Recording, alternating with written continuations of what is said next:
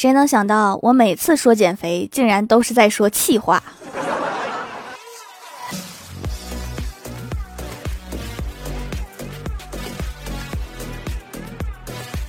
Hello，喜马拉雅的小伙伴们，这里是糗事播报周二特蒙版，我是你们萌逗萌逗的小薯条。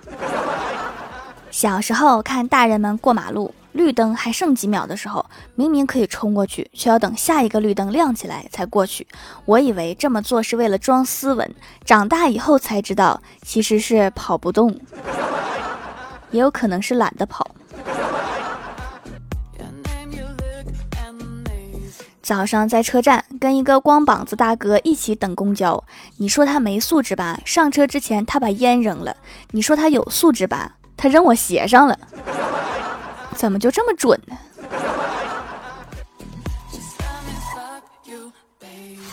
前几天去考驾照，倒桩考试完毕，考评员从监控室冲出来，对我大喊：“你怎么学的车？撞倒了七个杆子！”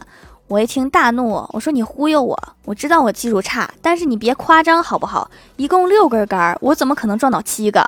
对方对着我又喊道：“你没看到教练也躺在旁边吗？”啊，那个那个教练，你你没事吧？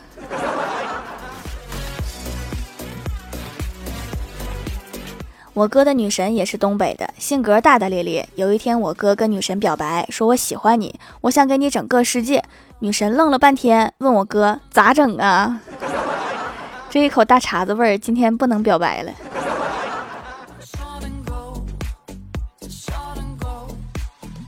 大学时候，我们班有一个妹子做兼职，收到一张一百的假币，这个要求自己赔偿，然后妹子就急坏了。师兄说他帮他偷偷花出去，跟妹子换一张真钱。后来聚会提及此事，那个师兄叹了一口气说：“我一直保留那张假钱，直到那个妹子结婚，我随份子了。”是不是因为表白失败了？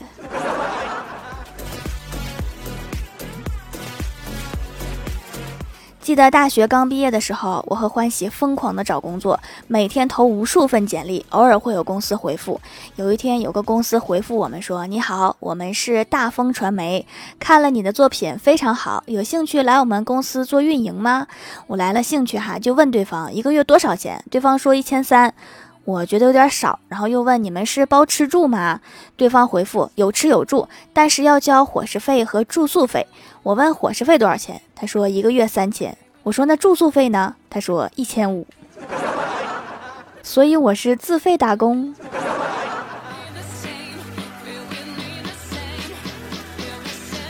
最近李逍遥迷上了修仙之道，昨晚发了一条朋友圈。我一直在想，我也学观音行善，献祭自己，断臂救人，可以成仙吗？只见小仙儿在下面回复说：“成不成仙不知道，但是应该可以成低保户。”说的没毛病。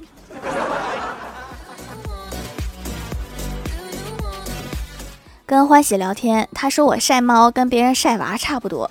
我摆摆手，我说不。如果你每天在朋友圈发五张自己的孩子，两个月后就会被朋友们屏蔽干净。如果你每天在微博上发布自己的猫，两个月后你就会有两万粉丝。说到这儿，我的高傲已经尽数体现。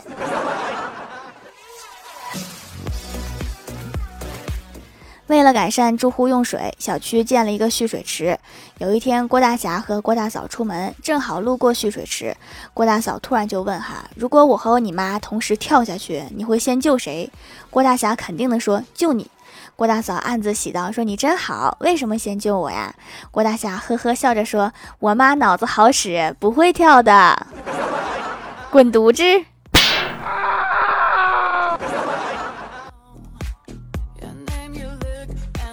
郭大嫂去称体重，刚站上去，体重秤就飙升到一百三。郭大嫂生气的看着郭大侠说：“你别碰我！”郭大侠摊手说：“我没碰你啊。”郭大嫂又说：“你离我远点儿。”郭大侠说：“我已经离你很远了。”郭大嫂回头一看，吼道：“你把你影子也挪远点儿！”面对现实吧，你确实是胖了。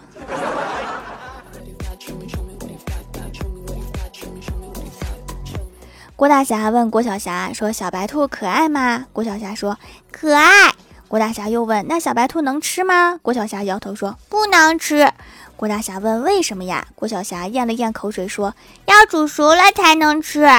”可爱在美食面前一无是处。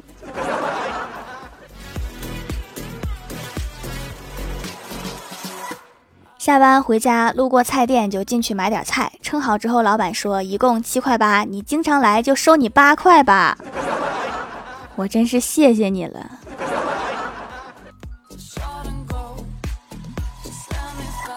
记得我哥高中毕业时候带一群同学回家吃饭，没多一会儿，我哥神神秘秘的到厨房，对做饭的老妈说：“这里面有一个可能是你未来的儿媳妇儿。”老妈头都没抬，说是那个穿白色裙子那个吗？我哥惊讶的说：“妈，您真神了，怎么看出来的？”老妈淡淡的说：“因为这些人里面，我最烦的就是她。婆媳的矛盾可能是天生的。”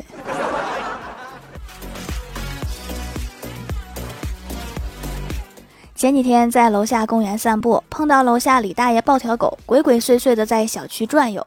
我跟李大爷打声招呼，他做了一个嘘的手势，还说别这么大声，这事儿千万别跟你大妈说。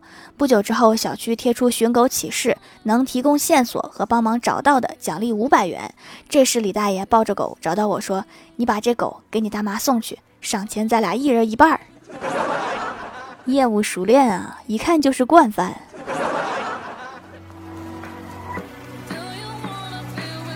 继续散步，听到前面一个男的在跟他朋友吐槽他的一个下属，他是公司的处长，说这个下属做事唯唯诺诺，没什么主见，对谁都毕恭毕敬，他很不喜欢这样的人，对谁都点头哈腰，而且这个下属每次见到他都要对他说一句“孽畜”。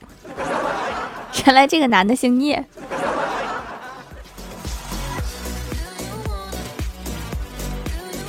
Hello，喜马拉雅的小伙伴们，这里依然是糗事播报周二特蒙版。想听更多好玩段子，请在喜马拉雅搜索订阅专辑《欢乐江湖》，在微博、微信搜索关注 NJ 薯条酱，可以关注我的小日常和逗趣图文推送，也可以在节目下方留言互动，还有机会上节目哦。下面来分享一下听友留言。首先，第一位叫做我心飞翔，他说：“我去，今天怎么格外努力？我每天都很努力啊。”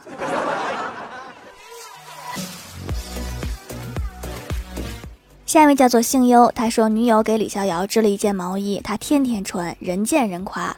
过了一周却不穿了，女友问为什么，李逍遥说：“你给你家狗也织了一件，我遛狗的时候总有人说这是情侣装，我猜一定是剩下的不够织第二件，只好给狗织了一个。”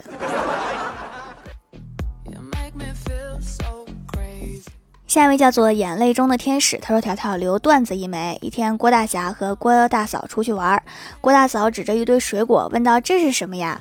郭大侠看了一眼，说：‘道梨吧。’郭大嫂气愤地打了郭大侠，吼道：‘离就离！’然后扬长而去，只留下郭大侠一脸懵。下次说英文就好了。”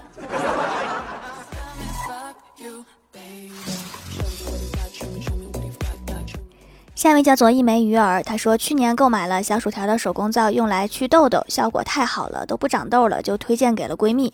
闺蜜用着也很好，用完就让我给她买。现在大事件了，闺蜜嫁去日本了，现在我都要先买回来，再给她寄去日本。唉，早知如此，何必当初呢？你是说不应该推荐给闺蜜，还是她不应该嫁到日本？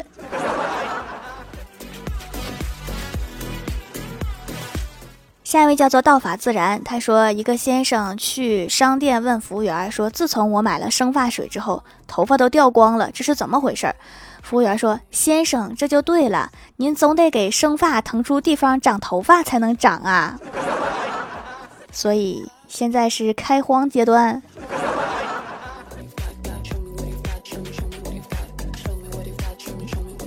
下一位叫做幺七八零二八八 v v v，他说条下周五进行口语检测，请举一个土豆保佑我，保佑你可以呀，嗯，但是什么玩意儿是口语检测？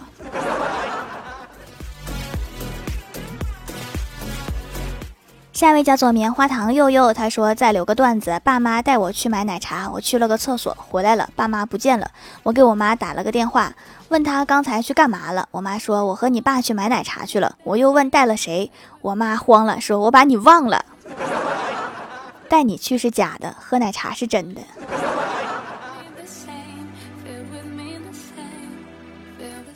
下一位叫做慢慢养狗日记，他说淘宝在监听我，刚听了节目，打开淘宝就给我推荐了掌门的店，就当缘分了，买了几块，洗脸真的很滋润，没什么香味儿，泡沫丰富，清洁力高，洗完毛孔干干净净，比洁面泡沫强，用了几次就再也不想用洁面泡沫了，给狗用了。我就想问一句，你们家的狗狗每天早上也洗脸吗？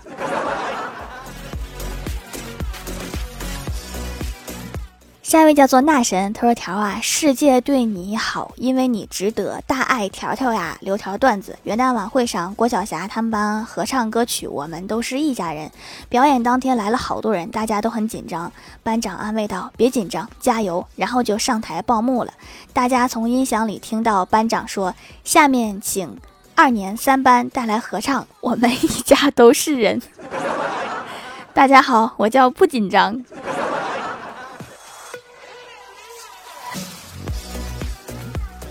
下一位叫做逮捕怪兽的猎人，他说高考结束了，我不算偏科严重的那种，考得还好。留个段子，真事儿。大二，每个人都有自己打招呼的方式，有的拍手，有的拍头。我打招呼的方式和别人不一样，我拿笔捅别人的屁屁。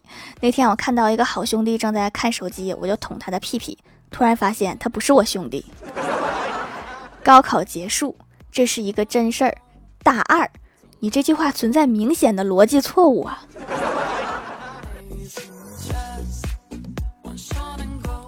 下一位叫做樱桃肉肉丸，他说考数学时最尴尬的事情是，本来数学考得好好的，突然来了个题，竟然超出了我语文的理解范围。现在的应用题就像写作文一样难理解。下面来公布一下上周六六四级沙发是童宝姐姐盖楼的有条的小仙女道法自然一大小颗白菜，T K S P A C E 听也是一种欣赏，西瓜味七七闪电皮卡丘中的假小子糖果本糖地灵喵，感谢各位的支持，记得订阅打 call 点赞评论分享五星好评啊！好了，本期节目就到这里了。喜欢我的朋友可以支持一下我的淘宝小店，淘宝搜索店铺“蜀山小卖店”，数是薯条的数就可以找到啦。以上就是本期节目全部内容，感谢各位的收听，我们下期节目再见，拜拜。